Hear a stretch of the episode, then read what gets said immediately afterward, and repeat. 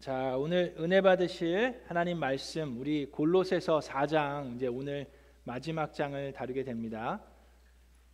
우리 신년 2024년도부터는 사도행전을 우리 함께 배우게 되는데 오늘은 골로새서 마지막 장 4장 아, 본문은 7절부터 9절에 있는 말씀입니다. 우리 다 함께 일어나서 하나님의 말씀 한 절씩 교독하겠습니다. 제가 7절 읽고 여러분들이 8절 그리고 다 함께 9절 읽도록 하겠습니다.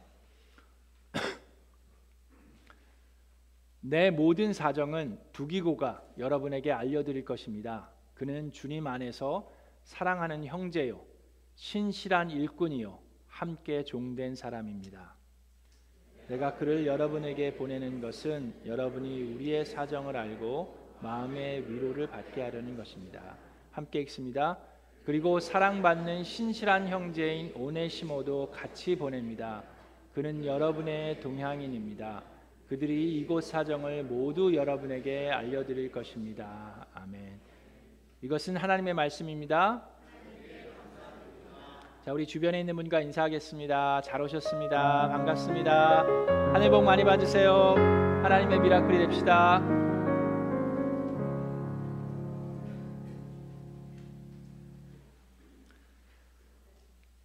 자, 사도 바울은 언제 골로새서를 마지막 부분에 있어서 작별 인사를 합니다. 골로새 교인들에게 작별을 인사를 하면서 사도 바울을 함께 도와주었던 이 동역자들의 이름을 쭉 나열합니다. 여러분 사도 바울뿐만 아니라 신약의 교회들을 세웠던 복음 전도자들과 예수님의 제자들도 보면 그 누구도 혼자서 독불 장군처럼 혼자서 사역한 사람이 없습니다. 누구나 모두 다 함께 동역했던 동역자들이 있었습니다. 예수님도 제자들을 보낼 때 혼자 보내지 않으시고 둘씩 짝을 지어서 보내셨어요. 함께 동역하기를 원하십니다. 선교사님들도 마찬가지입니다. 제가 아까 광고했듯이 이번 돌아오는 토요일 날 우리 터키에서 어, 섬기시는 선교사님 네 분께서 오셔서 귀한 간증 말씀해 주실 텐데 선교사님들도 혼자서만 선교 활동을 할 수 있는 게 아닙니다. 지금 우리 교회와 딱 연결되어서 후원해 줄 수 있는 우리가 헌금을 모아서 후원할 수 있는 물질적으로도 도움을 드릴 수 있는 그런 후원 교회도 필요하고 또 그분들의 사역하면서 기도 제목들을 함께 나누고 합심해서 함께 기도할 수 있는 중보 기도자들도 필요합니다. 뿐만 아니라 선교지에서도 함께 사역할 수 있는 동역자들이 필요합니다. 그래서 우리 선교사님 토요일 날 오셔서 말씀하실 때 그런 사역들을 나누게 될 거예요. 근데 오늘 사도 바울도 그렇게 초대교회를 많이 세운 또 하나님의 말씀을 집필한 그 사도 바울도 결코 혼자서 했던 것이 아니라 동역자들과 함께 했음을 우리가 알 수 있습니다. 그래서 그 동역자들의 이름을 멘션하는데 두기고, 오네시모 그 이외에도 여러 명이 등장합니다. 마가, 유스도라고 하는 예수, 에바브라, 누가와 데마, 눈바와 아키포 여러 명이 등장합니다. 근데 이 사람들 한 분 한 분씩 다 다룰 수는 없고 오늘은 강의 설교라기보다는 그 인물들 중에서 두 명을 뽑아서 하나님께서 어떻게 이 평신도들을 우리가 소위 말하는 평신도 그 당시에는 뭐 평신도니 목회자니 그런 게 구별되지 않았는데 그런 게 없었는데 하여튼 이 두 사람을 어떻게 사용했는지 그래서 오늘은 두기고라는 인물과 오네시모라는 인물을 함께 들여다보도록 하겠습니다. 자, 두기고라는 인물 그 사람의 그 이름의 뜻은 행운, 유쾌함이라는 뜻입니다. 그래서 뜻밖의 유쾌한 그런 blessing이라는 뜻인데 그는 그런 행운을 유쾌함을 가져다 주는 위로자의 역할을 했습니다. 이 두기고가 맨 처음 등장한 것이 사도행전 20장 4절에 등장합니다. 근데 그때 배경은 무엇이냐면 사도 바울이 3차 전도 여행 때 예루살렘 교회에 도움이 필요했습니다. 그래서 소아시아에 있는 교회들이 모금을 했어요. 헌금을 모았습니다. 그래서 각 교회마다 그 연보를 모은 것을 가지고 그 교회를 대표해서 사람들이 사도 바울에게 모였습니다. 그 중에 한 명이 바로 두기고입니다. 근데 사도 바울이 그 헌금을 모아서 혼자 예루살렘으로 간 것이 아니라 그 대표자들과 함께 예루살렘 교회에 가서 그 헌금을 전달했습니다. 그리고 이 두 기고는 사도 바울이 로마의 감옥에 있을 때 그의 수발을 들어주고 그의 손과 발의 역할을 했던 그런 귀한 친구입니다. 사도 바울이 첫 번째로 1차 때, 2차 때 감옥 생활을 했을 때에도 그의 옆에서 가장 절친한 친구처럼 동역자로 어려울 때 함께 했던 사람이 두기고입니다. 그를 묘사한 여러분 두기고 들어보신 적 있어요? 많이 이렇게 생소한 이름일 수 있습니다. 많이 들어보지 못하셨을 텐데 성경에서 두기고를 표현하는 그 성경 구절들이 많지는 않습니다. 근데 그 대표하는 것을 몇 군데 보면 에베소서 6장에 있고 골로새서 4장에 있습니다. 그 사람이 어떤 사람인지 이렇게 묘사합니다. 에베소서 6장 21절과 22절에 이렇게 말씀합니다. 사도 바울이 두기고를 소개하면서 그는 사랑하는 형제이며 주님 안에서 진실한 일꾼인 두기고가 내가 지내는 형편과 내가 하고 있는 일과 그 밖의 모든 것을 에베소 교인들에게 알릴 것입니다 라고 얘기합니다. 우리의 사정을 알리고 또 여러분의 마음을 위로하게 하려고 나는 그를 여러분에게 보냅니다 라고 얘기합니다. 골로새 교회도 동일하게 비슷한 표현을 합니다. 골로새서 4장에도 나의 모든 사정은 두기고가 여러분에게 알려드릴 것입니다. 그는 주님 안에서 사랑하는 형제요 신실한 일꾼이요 함께 종된 사람입니다. 내가 그를 여러분에게 보내는 것은 여러분이 우리의 사정을 알고 마음의 위로를 받게 하려는 것입니다. 자, 에베소 교회도 그렇고 골로새 교회도 그렇고 지금 사도 바울이 로마의 감옥에 갇혔다는 소식을 들었어요. 그래서 불안불안합니다. 우리 사도 바울에게 무슨 일이 있는 건 아닌가? 식사는 제대로 하는지 건강한지 걱정하고 기도하고 있습니다. 그래서 사도 바울이 에베소 교회에 또 골로새 교회에 두기고를 보내는데 그 두기고를 보내는 이유가 그들을 위로하면서 누구보다도 사도 바울의 사정을 잘 알고 사도 바울이 사랑하는 형제이기 때문에 보냅니다. 자, 그래서 두기고의 모습을 좀 들여다보는데 여러분 사랑한다는 것을 어떻게 알 수 있습니까?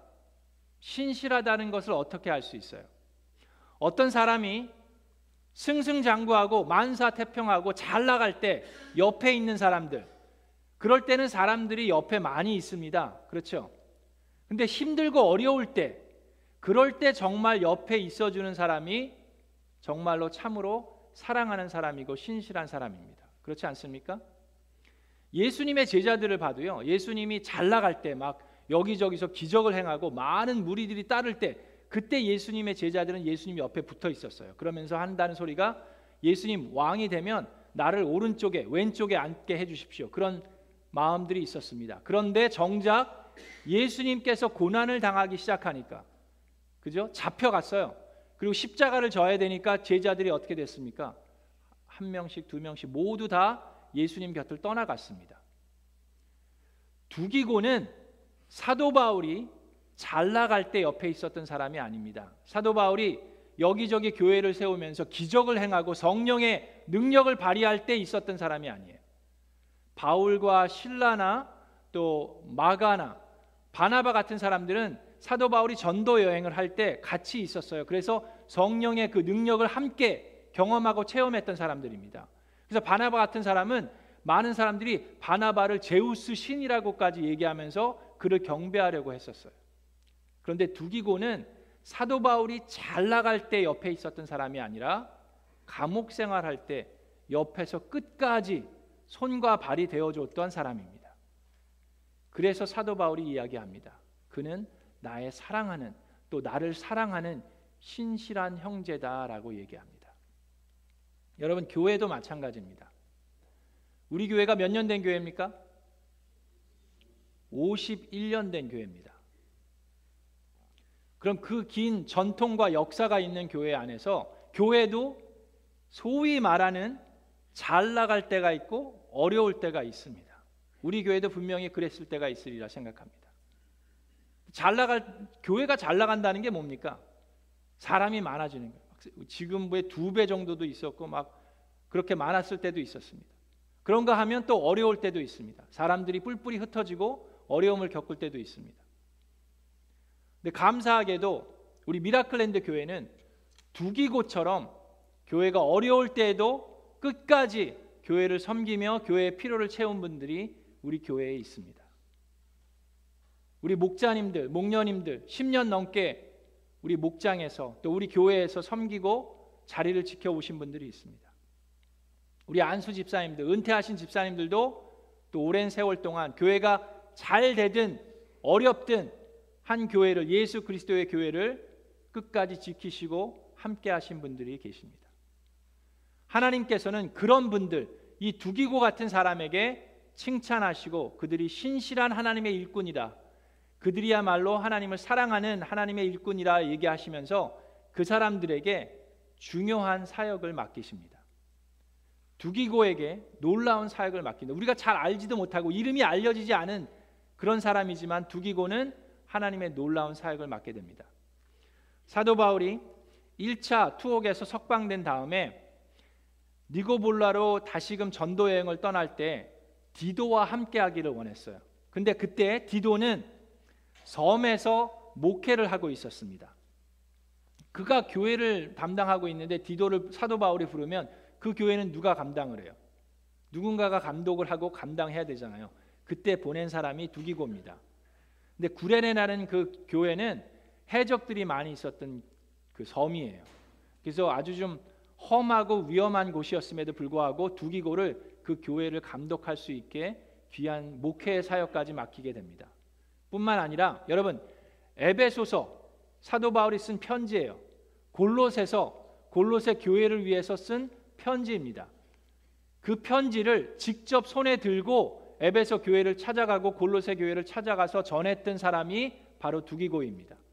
뭐 그 당시에 인터넷이 있어서 뭐 이메일을 보낼 수 있는 것도 아니고 그냥 우편을 우체부한테 보낼 수 있는 것도 아니고 직접 손편지를 가지고 하나밖에 없는 그 서신서를 가지고 목숨을 걸고 그 먼 거리를 걸어서 가야 했던 그런 여정입니다. 짐승들로부터 위험도 있고 강도를 만날 위험도 있었지만 두기고가 그 편지를 들고 그 교회들을 찾아갑니다. 그런데 놀라운 것은 두기고가 그 당시에 그 에베소서를 들고 에베소 교회를 찾아갈 때 이 서신, 이 편지가 앞으로 어떻게 쓰여질지 그는 알지 못했습니다. 에베소 교회만을 세우는데 골로새 교회만을 세우는데 쓰여진 것이 아니라 그 주변에 있는 많은 교회들 뿐만 아니라 2000년이 지나면서 셀 수 없는 그 수많은 교회들을 세우는 일에 쓰여진 이 성경 말씀으로 사용될 거라는 것을 두기고는 알지 못했습니다. 그럼에도 불구하고 하나님께서는 그를 그의 성실함을 보시고 사용하셨어요. 여러분 오늘 우리들도 마찬가지입니다. 여러분 하나님께서 여러분들을 어떻게 사용하고 계신지 우리는 지금 현재는 잘 모를 수 있습니다. 우리 목자 목녀님들이 목장에서 한 영혼 한 영혼을 놓고 기도하고 그들이 예수님을 영접하고 침례받고 제자로서 거듭나는 삶을 사는 것이 어떤 열매를 맺을지 우리는 지금 알지 못할 수 있어요. 그러나 하나님께서 놀랍게 역사하실 수 있는 줄로 믿습니다. 그래서 여러분, 우리는 사역의 기회를 놓치지 말아야 합니다. 그리고 하나님을 간증할 수 있는 그 간증의 기회를 놓치지 마시기 바랍니다. 많은 사람들이 사역에 있어서는 나중에 여유가 생기면 하지 그런 말을 하고 또 간증에 있어서는 간증을 꺼려하는 이유들이 크게 두 가지가 있습니다. 하나는 아, 나는 뭐 그렇게 자랑할 만한 간증이 없습니다. 또는 사람들 앞에 서는 것이 두렵고 떨려서 일 수 있습니다. 물론 공황 장애가 있으신 분들도 있어요. 그래서 그런 거는 본인의 의지로만 극복할 수 없는 있는 것이 아니기 때문에 이해가 됩니다.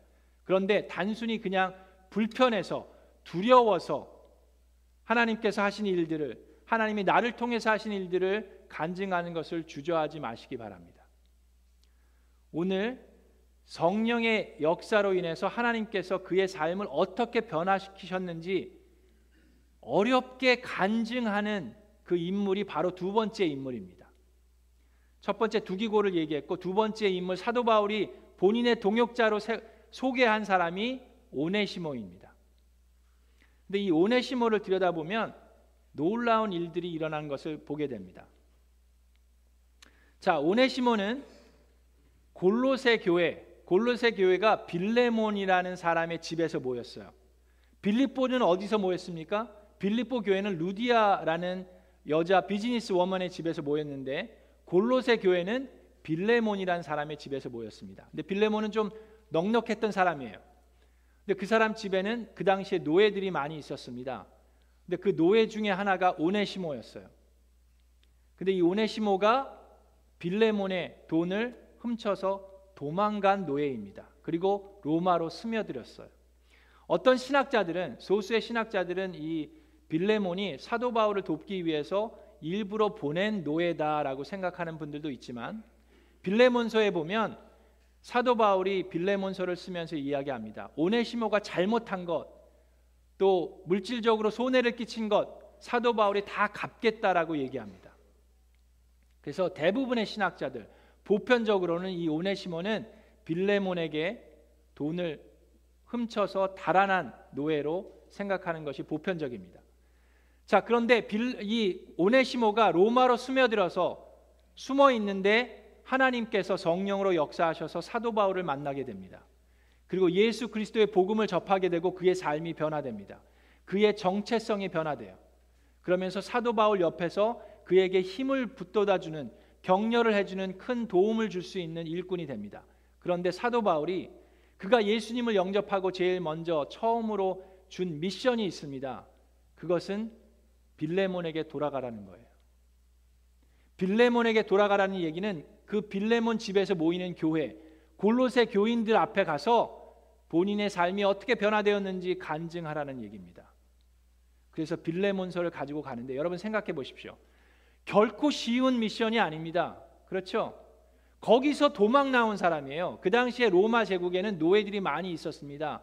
근데 로마가 힘을 계속해서 가지기 위해서 그 노예들을 강압했어요. 노예들이 다 같이 들고 일어나면은 어려워질 수 있으니까 노예 제도를 강압해서 노예들이 도망가거나 하면 아주 엄하게 벌했습니다. 그리고 주인이 도망간 노예들은 아예 처형할 수도 있을 정도로 엄하게 다뤘어요. 지금 오네시모는 빌레몬에게 돌아간다는 것은 목숨을 걸고 돌아가는 거예요.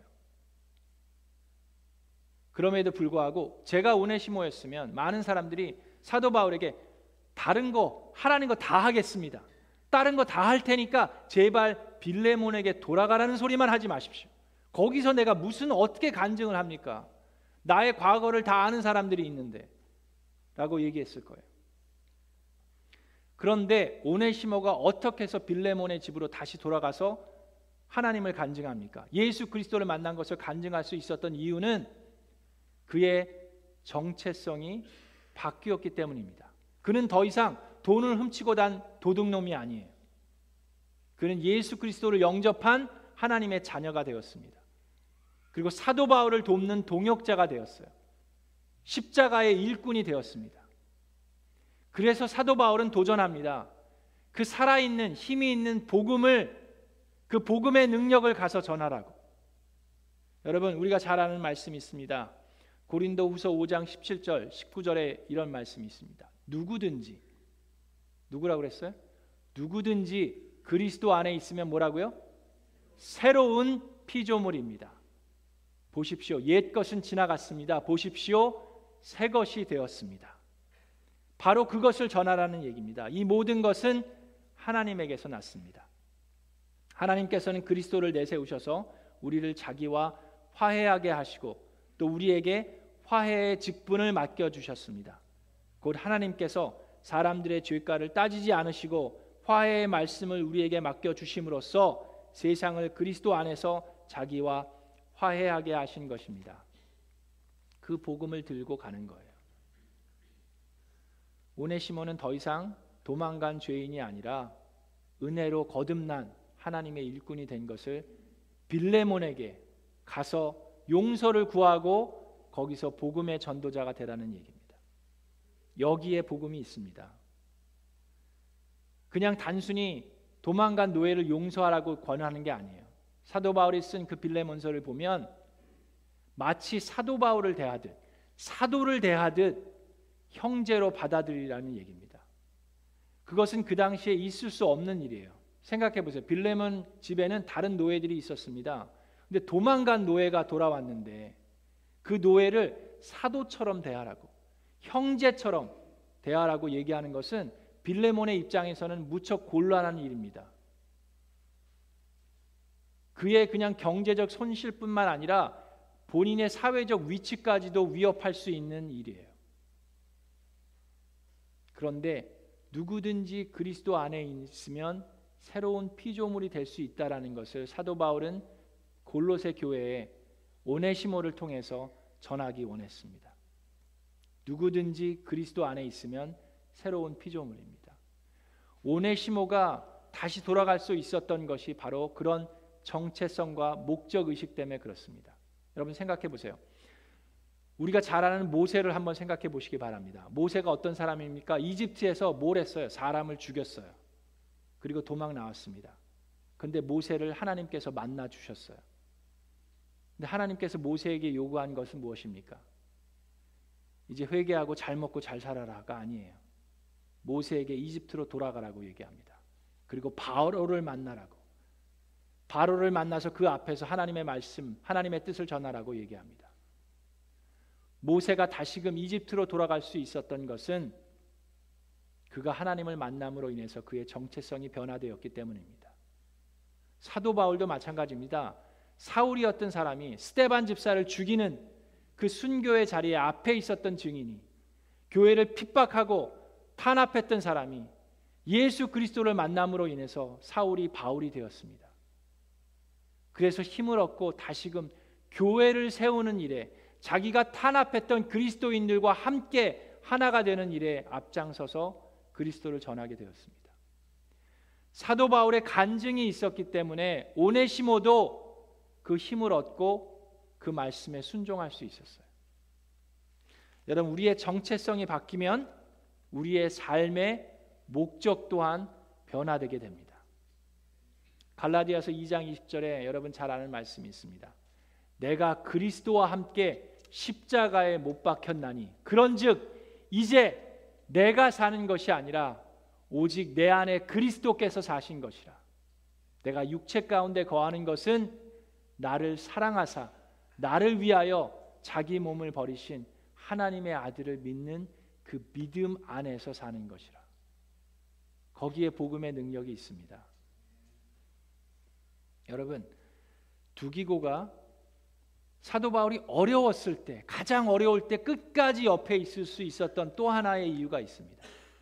오네시모가 빌레몬의 집으로 다시금 돌아갈 수 있는 그 용기, 그 사람들 앞에서 본인이 변화된 걸 간증할 수 있었던 용기가 있었던 또 하나의 이유가 있습니다.